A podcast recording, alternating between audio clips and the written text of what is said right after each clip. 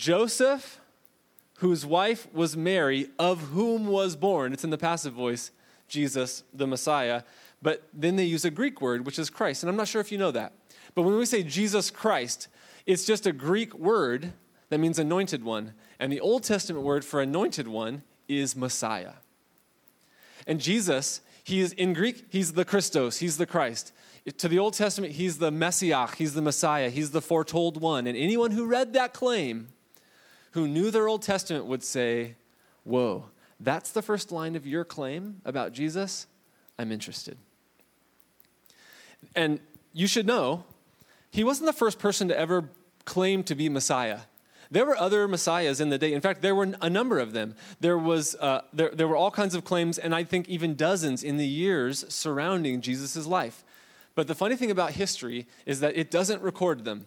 We know something about the fact that there were messiahs. We don't know hardly any of their names because all of them said, I'm the Messiah, I'm the Son of God, I'm here to save you. They died.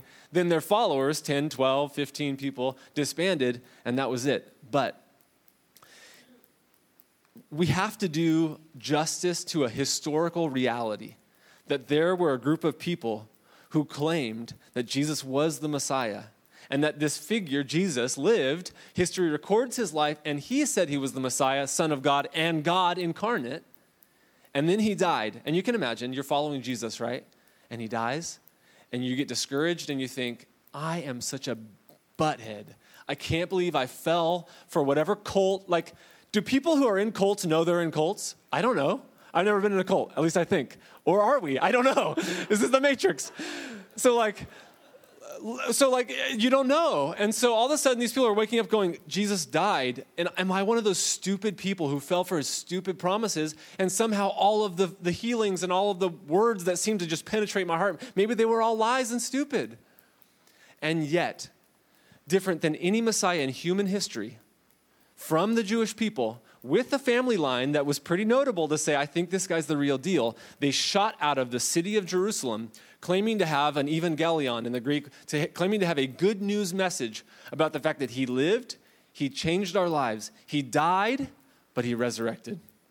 And so, whatever you think about Jesus, we have this weird little thorn in our side, a little pebble in your shoe to say, if I don't think Jesus is real, then why the heck did all of these people leave this city at the exact same time with an evangelion, a good news message that said, He is the real deal? This story is true. And that's what Matthew is telling you. You have to do business with just that reality. And a similar point that Matthew will bring up eventually as we read in Matthew is something like this Think of all of the people in human history who claim to be God like the most notable people who said, I am God, I'm here to save you. Would you say that Jesus is probably on that list? He's the most visible person who claimed to be God. Do you know any of these other people? Like maybe a few, like David Koresh or like some other cult leaders, right? Now, think on your other hand, the top five people who have changed the world for the good in human history. Like, I don't know, Oprah, what, who else who would you put on that list? Would you argue that Jesus is on that list? Jesus is the only figure who's on both of those lists. The only person in human history who said, I am God. Your life will be made right when you worship me. If you become all about me, you'll have the joy that you need. You'll have the security that you need. You'll have a future. You'll have heaven. You'll have a relationship with God. And he changed the world for the better. Now, that does not prove on a logical level that everything Jesus says or everything Matthew says is true but it means you have to pay attention to the claims. You would not be intellectually honest if you did not read verse 1, especially as a first century reader, and say, I have to read the rest of the book. Because if you pass on this information, you might be missing out on the greatest thing to ever happen to your life. It doesn't prove that it's true, but it means you have to pay attention. The claim here is that Jesus is the Messiah of the Old Testament promised for centuries and centuries, and now revealed in the person of Jesus Christ. Secondly, Jesus is the one who reigns. He is the Messiah, he's son of David. And if you look at his kingdom and what else is revealed in Matthew chapter 1, you see that Jesus came to be a weird kind of king. He's an unlikely king with an upside down kingdom. An unlikely person to be king with the kind of values that are totally countercultural from the day and even in our society today. In Matthew 1 1, it says that he is the son of David. I want to pause and also mention that if you read the original language of the Gospel of Matthew, just like the other Gospels, it doesn't start out with once upon a time. And it doesn't even start out with the title, the Gospel of Matthew. The title in the original text for the Gospel of Matthew is just according to Matthew. Because this is just an account that he's saying, This is my account according to me. I bet he wrote his name because you don't put me on the, in the Greek. But you would say, like, this is Matthew's account of the life of Jesus. And then he starts and says, This guy is the son of David. Well, what do we know about David? He's the, the highest king, he's the greatest king of Israel to date. And we just went through a series at Ambassador about the life of David, so we know something about his life. He's the hero, he's the warrior, he's the guy who strung together enough righteous days in his life to be called a great and righteous king for a time. And so he's known by all the first century readers of the Old Testament to be the person that you would want in your genealogy. And that's exactly what's going on here.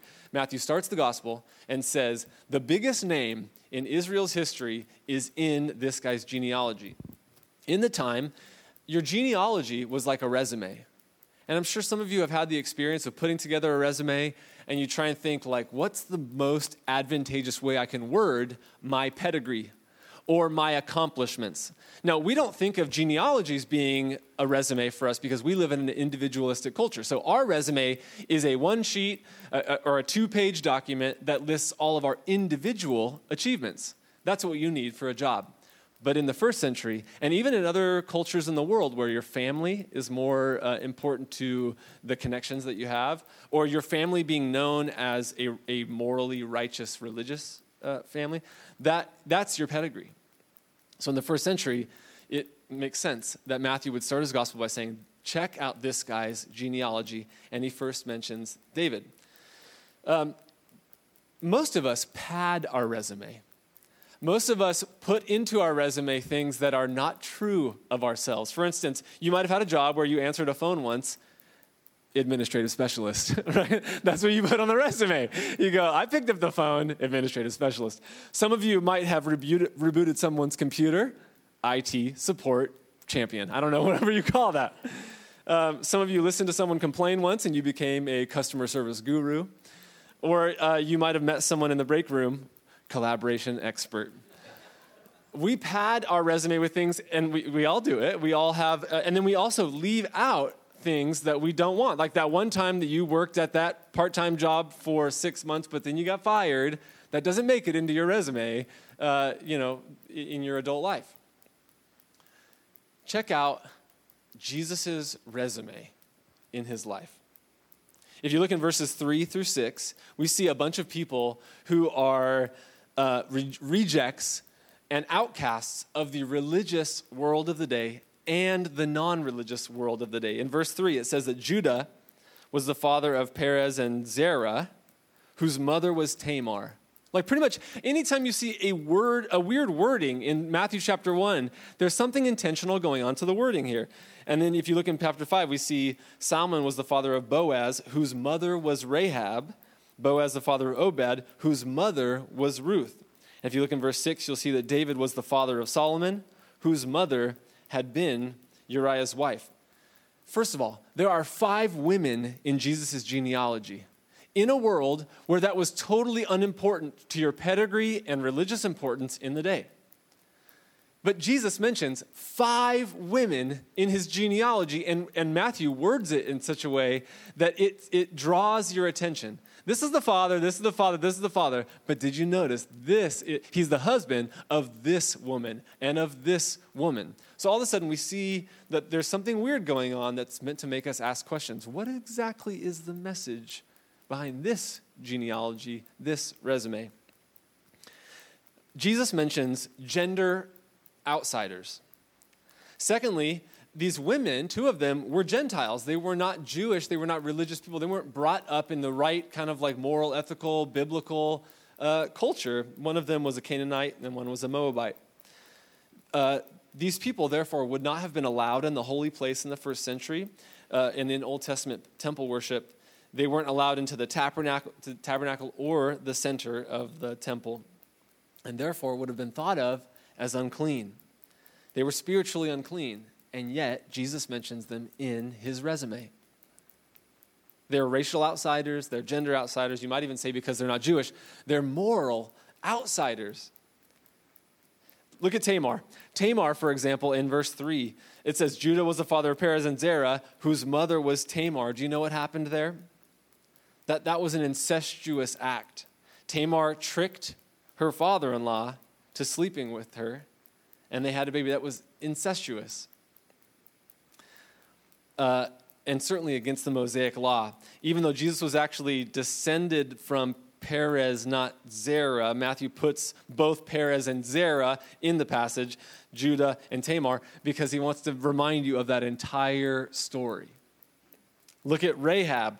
Rahab was a prostitute in Jericho and a Canaanite prostitute of all kinds of prostitutes. And then you get to David. Okay, so then you think, David, finally we get somebody like credible here. Like, okay, maybe you read this and you think, okay, you got some people here. Maybe you made some mistakes. Maybe you mentioned a few too many women. Maybe you just forgot who the husbands were or whatever. But then you think, okay, maybe the point of Matthew 1 is that David and Abraham lend enough credibility that these other people, losers or whatever, they, they're, uh, we can get over that. But that's not the claim because we look at David and think about David's life. In verse 6, Jesse was the father of King David. Oh, King David. And then what does it say? He's the father of Solomon, whose mother was Uriah's wife. Do you guys remember the story from Uriah's wife? Doesn't mention her by name. What's the point here? Uriah's wife was Bathsheba. So Uriah is this hero, so good to David. King David comes to prominence, righteous king. And, but he's still, uh, before he uh, ascends to the throne, he's being chased out from King Saul. And these men go out into the wilderness to fight with David, to protect him. And Uriah is one of that small band of men. Uriah risked his life to support the, the potential and kind of help David come to power because they saw that God was behind David's kingship. But Uriah is this hero and then, once Uriah is off to war and David ascends to the throne, then, with the men gone, but David still passively staying at home, all of a sudden, one day he sees Uriah's wife, Bathsheba, and he falls in love with her. He, uh, he sleeps with her. She becomes pregnant. And through the course of events, David tries to kill off, kills off Uriah, this righteous guy, so that he can marry Uriah's wife. What is Matthew's point? He's saying, King David, this guy that you all love, he's got the pedigree, he's got the religious background, he's got the righteousness in terms of a part of his life and his um, moral record. And yet, his, he is the father of Solomon, the, the son of Uriah's wife. What's the point? It doesn't matter your pedigree in God's kingdom the message here. There's something about Jesus that has to make you ask important questions here that says, what does it mean for a righteous king with all the pedigree to be visibly seen as a sinner? Because in that sentence, we're seeing that it's, pointing out the fact that uh, he wasn't a righteous king. The person that you're putting your stock in as a, a Jewish first century reader doesn't have that same pedigree. And then prostitutes are mentioned, and Canaanites are mentioned, and your pedigree doesn't matter in the kingdom of God.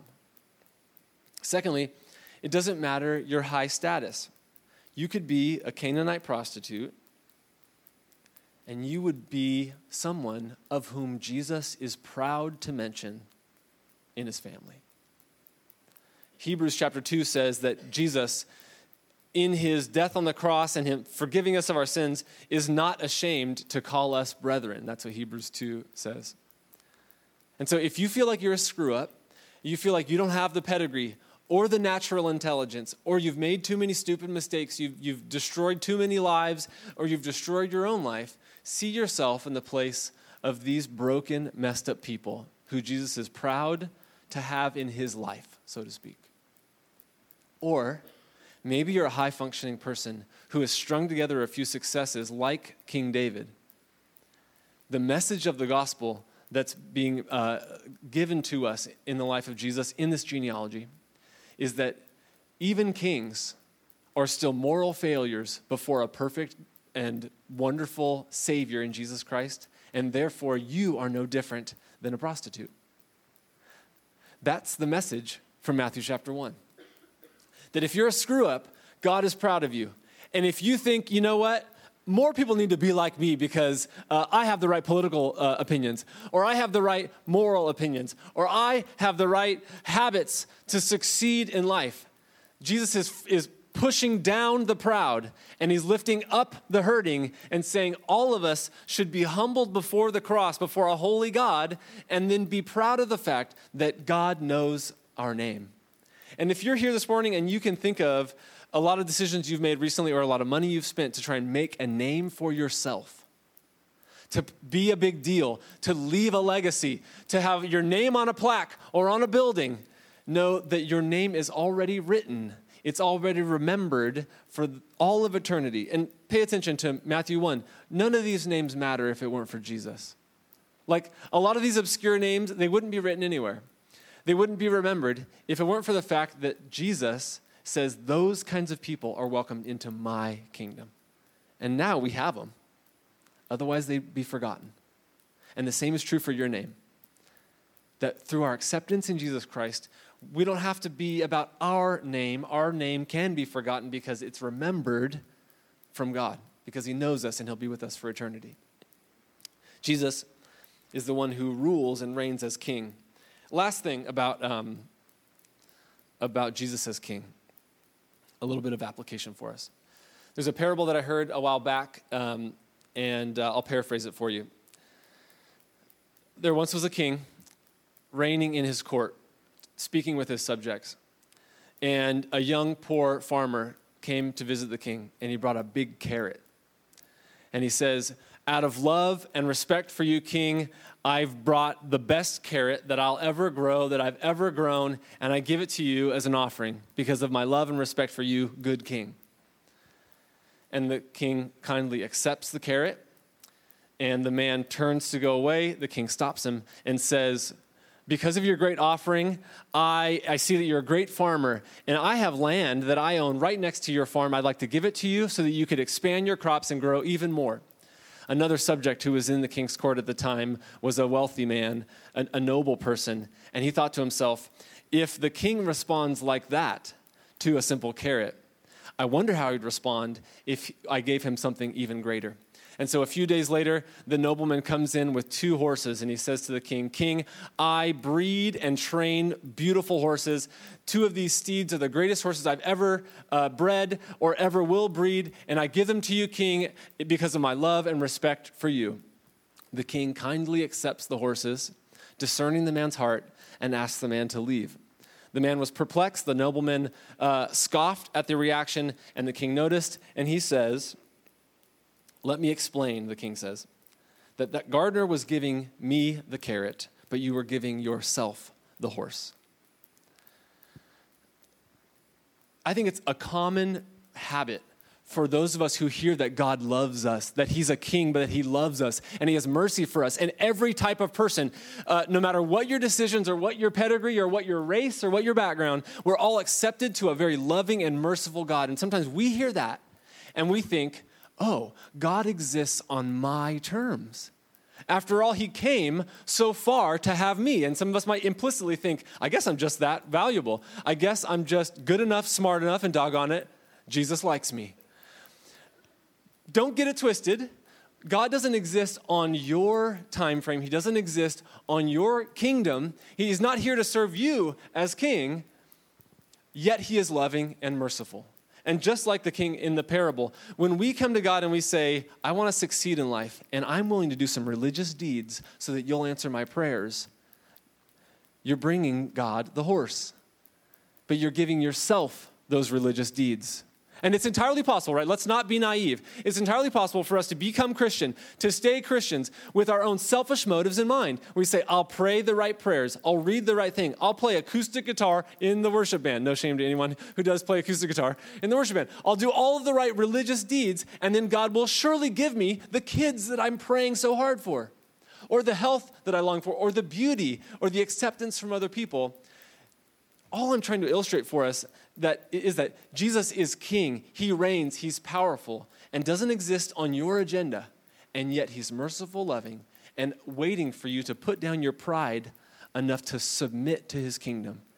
And on that day, when you become a Christian to do that, you know that he accepts you, that he knows your name and loves you. Let's wrap up with the third, uh, the third thing that Matthew 1 tells us that Jesus is the one who blesses. He is the son of Abraham. And we say that Jesus is the one who blesses because in Genesis 22, God gave this Messiah promise that there would be a person to come from the lineage of Abraham that would bless the world. Matthew, I'm sorry, Genesis 22 18 says, Through your offspring, all the nations of the earth will be blessed because you have obeyed me. We get this Abrahamic promise of the Messiah. And then, if you fast forward to the New Testament, uh, after Jesus lives, dies on the cross, ascends, uh, resurrects, and ascends into heaven, now in the church age, Galatians chapter 3, Paul writes that Jesus redeemed us in order that the blessing given to Abraham might come to the Gentiles through Jesus Christ, so that by faith we would receive the promise of the Holy Spirit. Paul is just kind of wrapping this whole biblical history thing up in a bow and saying, you know that promise from Genesis 22? It was made real in Jesus Christ, and now we benefit from that blessing through the indwelling Holy Spirit that kind of lives inside of us, not kind of, that lives inside of us when we live as Christians. Paul is saying Jesus is the truer and better Abraham. He's the truer and better blessing that uh, Abraham's obedience to God gave us. And we're meant to read that verse right now and say, okay, what the heck is a blessing? A blessing is something that's given to someone for their good. It's a provision that's given to someone. That's why you say, I'm blessed. I'm blessed. I'm too blessed to be stressed. Whatever, whenever you say blessed, you're talking about the fact that you have what you need. You're content. Something has been provided to you. And so we're meant to read chapter two, uh, 22, verse 18, that through your offspring, all the world will be, will be blessed, Abraham, because of your obedience. And we got to back up a little bit to see what was Abraham's obedience to God that caused the world to be blessed. In Genesis 22, God says to Abraham, Abraham, take your son, your only son, whom you love, Isaac, and go to the region of Moriah Sacrifice him there as a burnt offering on the mountain I will show you. Speaking of famous first lines, what the heck? That's a crazy line. God Himself speaks to Abraham and says, I need you to sacrifice your son. You're supposed to read that verse and go, What kind of God would ask a man to do that? It's your son in a patriarchal society where your sons are huge. They carry on the lineage, they have the, the, the prominence your only son, your loved son, and uh, offer him as a burnt offering. So, the craziest thing, besides the fact that God asks him to do that, is Abraham says yes. And so he takes him up early the next morning. Abraham got up, loaded his donkey. The story is very vivid. Uh, on the third day, Abraham looked up and saw the place in the distance where they were to go. And he said to his servants, uh, We need to take we're going to go worship there. And so he says to his servants, We're going to go there. He takes the fire, he takes the wood, and he says, Hey, son, we're going to go sacrifice up on this mountain. Carry the wood for your own sacrifice.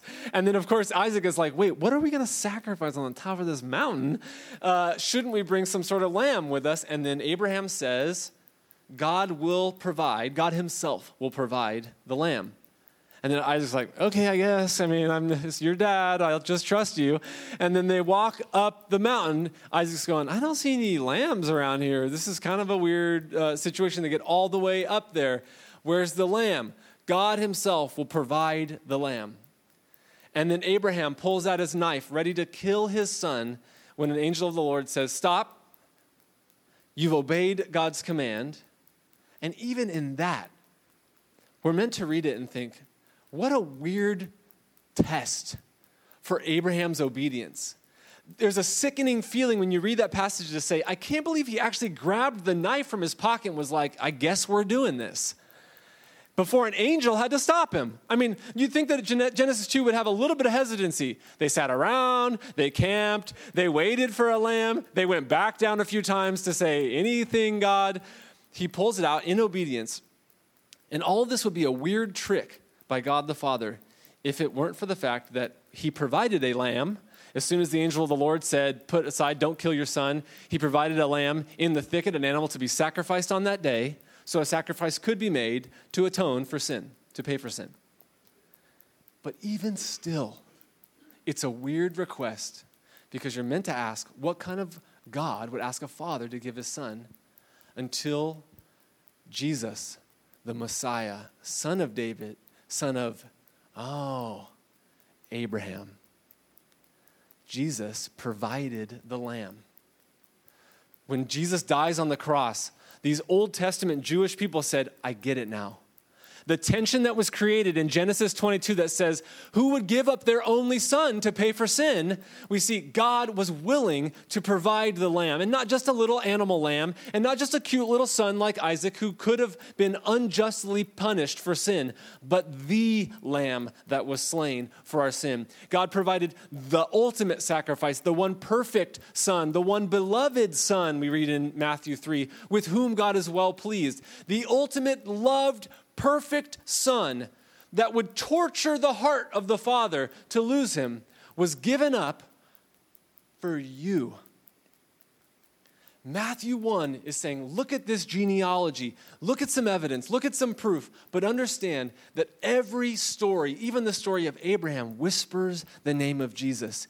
You need a lamb. You need something to sacrifice for your sin to reconcile you in a relationship with God. God provided the ram. There's so many implications, like how to apply this to close, but I want to just mention to you I don't know. Like, how do we apply how important it is that we that Jesus is the truer and better blessing given to us? I can give you a few. By being tied in with Abraham through uh, being Christians, we have a tribe, we have a family. And if you feel like you don't belong, by being a descendant and, and linked with Jesus, now you have a tribe to belong to. A group of people to grab you arm in arm and say, You're screwed up, I'm screwed up. Uh, we have different levels of status, different cultures that we come to, but all of us are leveled at the expectation to be perfect, but then the good news of God's mercy and love for us. And so if you feel lonely, you have a tribe. And it's an imperfect tribe because it's a bunch of Christians that we call the church. But still, when we find our acceptance collectively in Jesus Christ, then we all find our true belonging in Him, and then we live out that belonging in the church as best we can through little small groups and little pancakes and little half cut donuts and sharing and prayer and singing together. And some of you are bad singers, and I can tell because I sit in the front. And like it's a messed up, messy thing, but you need a tribe, and you have the tribe of Abraham through the truer and better Abraham of Jesus and in the church, and you belong. We find our acceptance. Uh, we find our righteousness. The book of Hebrews says that Abraham was made righteous because of his faith, and we are made righteous and made right by our faith. And so, if you're the kind of person who defends yourself a lot, and maybe your wife or your husband says that, why are you always defending yourself? It's, it's a righteousness issue. And when we come to Christ, we see that we're made righteous, we're made justified before Jesus Christ. And so, you don't have to defend yourself. You can be fully flawed and fully forgiven, and that's the joy of living as a Christian. And there's just so many stinking examples of the, the truth of the gospel, how we're blessed to be Christians with a Savior who blesses us, that I can't mention them. My encouragement to you is to show up for the rest of the book of Matthew and find out. Look at every verse from every different angle that you can, whether you're a Christian or a non Christian, and see how does this show me good news from God? Jesus, son of David, the King, son of Abraham, the world's blessing, Messiah. Let's pray.